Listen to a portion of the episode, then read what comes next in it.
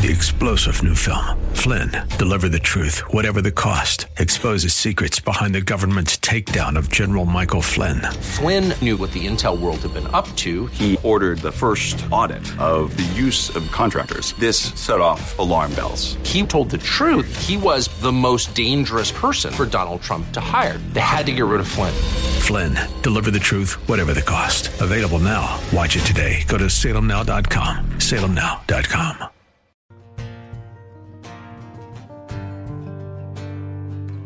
Hello, and welcome to In the Word, a ministry of Calvary Chapel of Orlando. We hope that God speaks to you today as we continue our study, verse by verse, chapter by chapter, with Senior Pastor Will Ramirez in the book of Joshua.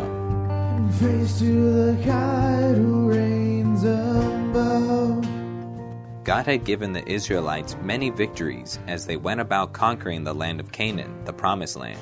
They defeated the walled cities of Jericho and Ai, saw the sun stand still and flaming hail fall from the sky as they defeated five of the Amorite kings with their armies. Israel also saw victory over the remaining northern Canaanites with their chariots that had banded together against the Israelites. There was also victory over the giants in the land. After years of war, the land finally saw rest. God was faithful to his promises. Yet there was still work to be done, as Joshua and Eleazar would be used to distribute the land among the tribes of Israel. We began looking at the land given to the tribe of Judah. As general of the armies of Judah, Caleb offered his daughter to any man that would have the faith and courage to conquer Kirjath Sepher. We continue to look at some biblical principles of marriage as we join Pastor Will in Joshua chapter 15, verse 15. The biblical method of marriage is we shouldn't be searching out for a spouse based on attraction or to better our position in life. Biblical marriage is based on friendship and is designed to be entered by two people who embrace the challenge of helping their future spouse become more like Christ. That's what marriage is about. When we do our premarital counseling with couples, and then when we do marriage counseling with couples, we're either trying to get them to understand this or bring them back to this truth. In 1 Peter chapter 3, verse 7. It's right after the husbands are told to dwell with your wives with understanding. But then it explains why. As being heirs together of the grace of life. That's what a husband and wife are. That's what a biblical marriage is. You are heirs together of the grace of life. I remember when I read that for the first time, trying to understand it and go, what does that mean? Like, really mean? And I thought, I have no clue. So let's break it down into the words. Heirs. What's an heir? An heir is someone who is inheriting something, right? So you are inheriting something together. What are you inheriting together? The grace, God's unmerited favor of life. So we came up with this definition that we explained to either couples who are getting married or couples who are trying to get their marriage back on track. That you have been brought together by God to help each other on your way to heaven. It's that simple. You're both helping each other as you're inheriting that eternal life. So you are called into this friendship. Now, does that mean that that friendship doesn't have attract? No, I'm not saying that, all right? I, am not saying go and find the person you're least attracted to and say they're a perspective because it won't be selfish. That's not, no. I, I, I've seen Christians do that too. They'll say, I don't even like them, but I know God told me to marry them. And I'm like, ah, that's not going to end well. Listen, certainly love true biblical love increases attraction because you begin to appreciate the things about that person, both physically, emotionally, spiritually, all those things. But generally speaking, what makes a difference between a normal friendship and a friendship where you want to do that with somebody, where you want to spend the rest of your life together? It is that the friendship deepens past just a, a casual level. And, and so there is a desire there to be one with that person. There's a desire there to do more. That usually begins to where attraction, biblical attraction, should take place. You know, attraction shouldn't be the first thing in the world. You're just going, whoo, they are fine looking. More often than not, I have found that the best relationships are formed when it's a solid friendship before the attraction takes place. And you might be saying, oh, Pastor Will, that's great, but that's not how our marriage went. Okay, so work on being heirs together the grace of life now. Work on building that friendship up now. Work on helping each other on your way to heaven now. And I promise you, you will grow in all the other areas too. 1 Thessalonians chapter 4 lists the biblical method for finding a spouse. And I believe marriages wouldn't fail if we did it that way. See, who said that land distribution borders couldn't be interesting? 1 Thessalonians 4, a pivotal passage here. Very little is said about acquiring a spouse in the scripture, but this is one of the texts that, that does talk about it. In chapter 4, verse 1, it says, Furthermore, then, we beseech you. So, in addition to everything we've said to you so far in these first three chapters of this letter, we beseech you, brethren, and exhort you by the Lord Jesus that as you have received from us about how you ought to walk, how you should live your Christian life, and how you should please God, we want you to abound more and more in that. So, everything we taught you about the Christian life, everything we taught you about how to please God, we want you to grow even more into that. For you know what commandments we gave you by the Lord Jesus. There are many commands that Paul gave to them, but one of them apparently had to do with the single life and how to find a spouse. And so in verse 3 he says, For this is the will of God, even your sanctification, your holiness, that you should abstain from fornication, from sexual sin, sexual morality. Now, how do we do that? That every one of you should know how to possess his vessel, referring to gain a spouse, in sanctification and in honor. Honor, who I would get in a lot of trouble today if I said this in a mixed crowd of unbelievers. Honor is placing value on another person. I never get the door for my wife because she's incapable of opening a door. All right? I don't ever make sure that she gets to sit down first where we go and gets to pick the seat she wants because she's incapable of handling sitting in a worse seat than I have. I'm doing it because I'm honoring her. What does honor mean? The word honor means to value someone highly, even above yourself. That's what it means. The idea here is you should learn how to acquire a spouse in holiness and through honor, through treating them as more important than you, for treating them with dignity and respect that they deserve as someone God created, which means you don't touch them. Verse 5. Not in the lust of concupiscence.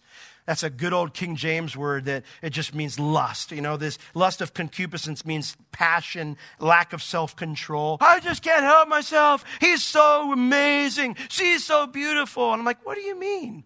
If I walked up, you'd stop doing it. You can help yourself just fine. It's not a matter of not being able to help yourself, is that you give full rein to your desire. But when you treat them with honor and you go, wait a second, MC Hammer can't touch this. Right? Dating myself, I know. Can't touch this. I'm going to give honor to that person because they don't belong to me. They're not mine to do with as I please. That doesn't change after marriage, by the way, either. Verse 6, 1 Thessalonians 4, that no man go beyond and defraud his brother. The phrase there, go beyond, means to seek to get more. To defraud means to take from your brother in any matter. Because that the Lord is the avenger of all such, as we have also forewarned you and testified. Listen, if you're dating somebody, the Bible makes it clear that they're not your spouse yet.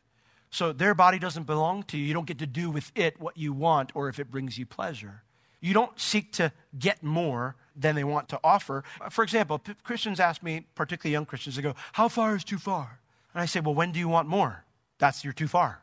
For me and me and Beverly, we had a certain too far. You know, I knew that if we we could hold hands and I'd be fine. I could kiss her on the cheek and be fine. But if I touched her lips, it was problem territory. So we didn't go there. You know, we established a rule that that we would have the holy kiss and that was it. Now, I don't know where that may be for you. If for you, holding hands, you might be ready to go, you know? And, and if that's the case, then kibosh, you know, no holding hands for you. All right? Waiting for the text from my wife. for God has not called us unto uncleanness, but unto holiness. Now, he that despises this teaching, this idea, despises not man. Oh, yeah, that was it. That was it. He that despises this, this teaching, this truth, despises not man, but God, who has also given unto us his Holy Spirit. You say, oh, I can't do that. Yes, you can. You've been given the Holy Spirit. And he will help you to rein it in, to do this in a way that's pleasing, you know, to the Lord. When we look back here, I'm not saying that this was the right way, but we also shouldn't look at it as barbaric because he was trying to get the best man for his daughter a man who would be a man of faith, a man who would step out in faith, a, a man that would be worthy of his daughter. And so we meet this guy Othniel. So back in Joshua chapter 15, verse 17, and Othniel, the son of Kenaz, the brother of Caleb, took it, the city. And so Caleb gave him Achsah, his daughter, to wife. The word there, brother, it can mean brother, it can mean half brother, it can mean blood relative, it can mean kinsman. Any of those can fit. However, Judges 1:13 and Judges 3:9 call Othniel Caleb's younger brother. Marriage to a brother's uh, daughter was not forbidden by Mosaic law, so it is possible that they were cousins. I'm not saying that's okay. I'm just saying that's how they did things back then. Now, Othniel was indeed a man of faith because he actually becomes the first judge of Israel after Joshua dies. So Achsah did indeed marry a godly man of faith. But even with the arranged marriage, it's not like she didn't have any say in her future. Look at verse 18. And it came to pass, as she came unto him, that she moved him to ask of her father a field. Now, the phrase came unto him, it means that she came to actually be given in marriage. As the wedding ceremony was going to take place and, and it would be made official, as that was coming up, she talked to him and she moved him. She urged or instigated Othniel to ask of her father a field. See, back then, even in arranged marriages, both parties had to give their personal agreement, their individual agreement. Your parents could say it, but if you didn't give your personal agreement, then it didn't happen, all right? That's important because God doesn't make two people one unless they make a free will vow to one another. All right? A shotgun wedding is not a real wedding. All right? Like if someone's got a shotgun to your head saying you're going to marry my daughter, that's not a real wedding if you don't, if it's not your free will choice. You can say the words, you can have, you know, like the famous Princess Bride line, but he said man and wife, but you didn't say I do. And that's the point. It has to be a free will decision. And so that's the only marriage God recognizes, and the Jews understood that. They didn't do things like maybe the pagan nations did with their arranged marriages, they made their own choice. And so, as they're conversing here, getting to know each other and spending time together, she convinces Othniel to ask her dad for a field. Now, when she gets off her donkey and Othniel asks the question, Caleb realizes that the question stems from his daughter. And so he turns to his daughter and says, What is it that you want? And so, verse 19, she answered and said, Give me a blessing, which means something excellent, a special favor. This is going to cost you, Dad. this is going to cost you, Dad. For you have given me a southland, or literally a desert land. In other words, she liked Othniel, but she didn't like the land that Caleb gave to Othniel. And so she requests here, she says, Give me also springs of water. She says, I want more land. I want some that has an oasis. That's the word springs of water that means there. I want an oasis, an area, you know, from the lands that Joshua gave to you, Dad. So that's going to be land that normally you would have. I would like to have some of the one of the springs, one of the oases that's in the land that Joshua gave to you. And I love here, he didn't just give her one. It says he gave her the upper springs and the lower springs. He gave her two. A father gifting springs of water to a bride is a wonderful example of love. But it does bring to mind something from the New Testament. In Luke 11, chapter 11, verses 11 through 13, it says, Which of you, having a son, if a son asks for bread of any of you that is a father, will he give him a stone? What's the obvious answer? No. Or if he asks for a fish, will you for a fish give him a serpent? Oh, you want you want some you want some you want some uh, you know some salmon, son? Ha ha! Chew on this snake. No, you wouldn't do that. Or if he asks for an egg, will he offer him a scorpion? No. Well, if you then, being evil, know how to give good gifts unto your children, how much more shall your heavenly Father give the Holy Spirit to them that ask him? We are the bride of Christ, and the Father will give the Holy Spirit when we ask, those springs of living water that will flow out of us, and all we have to do is ask. Now we get down to verse 20, and we see the cities that were assigned to Judah, and it breaks up this area into three sections. We have the desert down here, the hills up here, the hill country, and then the valley where the Philistines were over here. And we're going to start with the desert in verse 20. This is the inheritance of the tribe of the children of Judah according to their families, and the uttermost cities of the tribe of the children of Judah toward the coast of Edom southward. So we're now in this desert area in the south. It says they were Kabzeel and Eder and Jagur and Kena and Dimonah and Adida and Kedesh and Hazor and Ithnan, Ziph and Telem and Bealoth and Hazor, Hadattah and Kerioth. Kerioth is the town that Judas was from, and Hezron, which is Hazor, Amam and Shema and Moladah and Hazar Gaddah and Heshmon and Beth Pelet and Hazar Shual and Beer Sheba. And of course, Beersheba is the southernmost town in the nation of Israel. And Bizjothjah and Baalah and Eim and Ezem and Eltolad and Chesil and Hormah and Ziklag, and Madmannah and Sansannah and Lebaoth and Shilhim, and wow, that's a lot of names. Elim and Rimmon, all the cities were 29 with all their villages, which just means the towns. So these 29 cities in the desert region, this whole big strip here, that's that section. The next section was the valley, and this is that Philistine area here. And in the valley, Eshtaol, these are the cities that they received, and Zoreah and Ashnah and Zanoah and Enganim and Tappuah, Enam, Jarmuth, Adullam, that's the cave that David hid from Saul in, where the mighty men eventually came to him. The mighty men of God. How did the mighty men of God start off? Everyone who was uh, disgruntled against the, the government, so as part of the Tea Party. You know, everyone who had, was owed back taxes, and, and everyone who was just bitter. All those people, they came to David there in this area of the land of the Philistines in Adullam. It also mentions here Soka, Azekah. Those are the two hills that were the valley in between is the valley of Elah, where David fought Goliath. Then it says Shearim and Adithaim and Gederah and Gederothaim, 14 cities with their villages.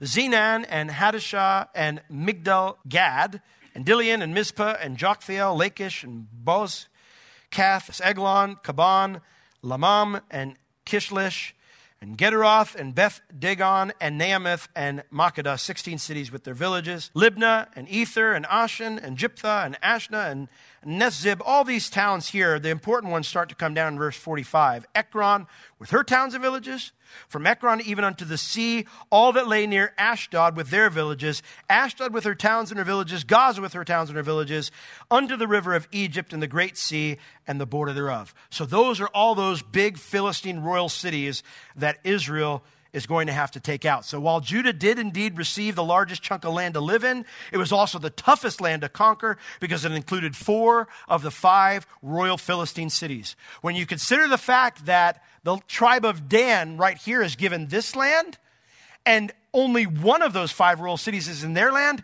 And they said, uh uh-uh, uh we don't want that land. And they went all the way up here and took this unassigned land instead. They went as far away as possible from the land God chose for them because of one city.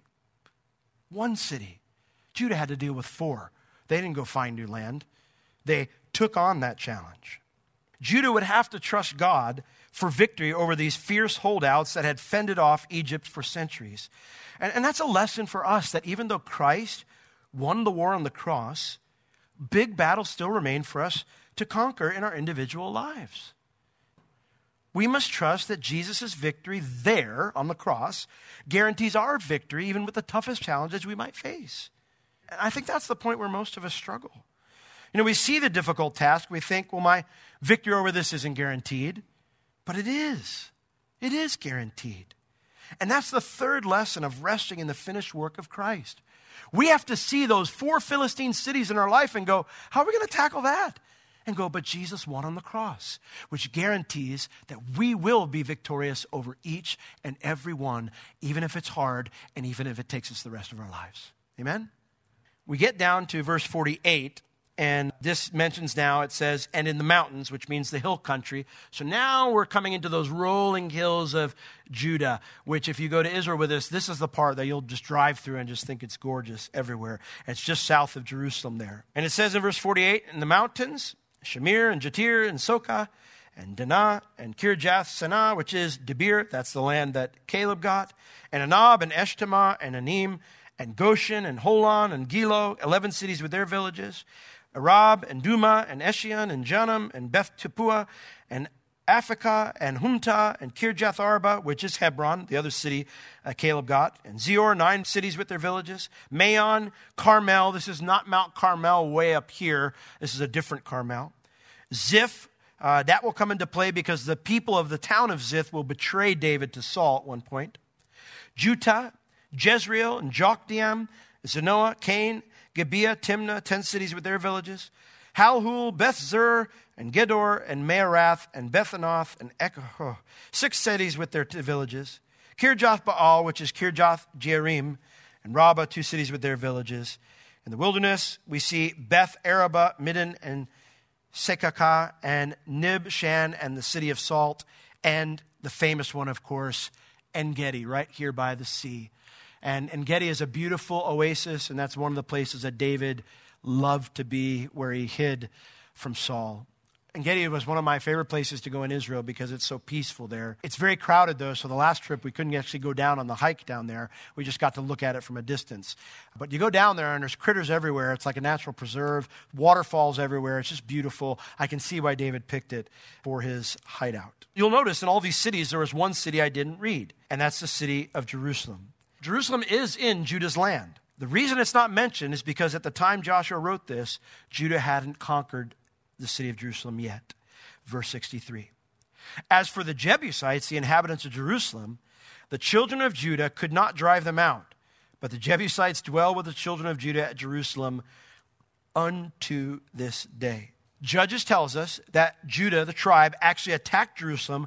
It was the very first place they attacked when they came into the land to take their land. They were victorious and they burned the city to the ground. But while Judah went to go take care of the Philistines and all these other people, it says that the Jebusites came back and rebuilt the city. And it would never be conquered until David did so a few centuries later. The fault isn't that they didn't initially obey the Lord, it's that they didn't keep on obeying the Lord after the enemy came back. So while Judah initially obeyed God 100%, Joshua laments here that the tribe didn't finish their task. They got lazy later on. And you know, guys, while there's room for retirement from work, there's room for enjoying the, the end of your life and the, you know, the, the fruits of your labor, that's fine. But there's never room for retirement from stepping out in faith. There's never room for retirement from that. Because if you and I are not stepping out in faith in some way, if we're not trusting God for something in our life, we're likely backsliding. And so, my encouragement is let's not be like that. Let's be strong to the very end. Amen? You know, let's mix the promises of God with faith to the very end. Let's pray. Oh God in heaven, you've given us great and precious promises. Your work is complete on the cross, that thereby we have those great and precious promises. So even though the war is won, Lord, we still have to enter into and possess the land you've given to us. And Lord, maybe the land you've given to, to us might be have four Philistine royal cities in it. And they might have, you know, a stubborn Jebusite in it, you know, where they just won't relinquish that area easily. Lord, we don't want to get lazy by not continually trusting you and stepping out in faith. We don't want to start strong, but then not finish strong. Lord, we want to be those who continue on in faith, who continue on in strength, those who finish the task that you've given to us to the end of our days. So, Lord, would you fill us with faith, Lord? I think, like the disciples, you said, Lord, increase our faith. Lord, increase our faith tonight to tackle the challenges that are in our lives, that we might finish our race with joy like Caleb did. In Jesus' name, amen. The tribe of Judah was given a large land assignment to finish conquering. They started well, gaining much of the land. But when the inhabitants came back, they were slow to reconquer. We find later that the Jebusites would reconquer Jerusalem. We are to take God's word and mix it with faith. This is the only way we will continue to live the victorious Christian life that we are promised. Take hold of God's word and mix it with faith that God will do what he promised. If you have any spiritual or physical needs, please contact us. We would love to pray for you and assist you in any way we can. You can reach us at Calvary Chapel Orlando at 407 523 0800 during our office hours Tuesday through Friday, 9 a.m. to 4 p.m. This has been In the Word with Pastor Will, a ministry of Calvary Chapel Orlando.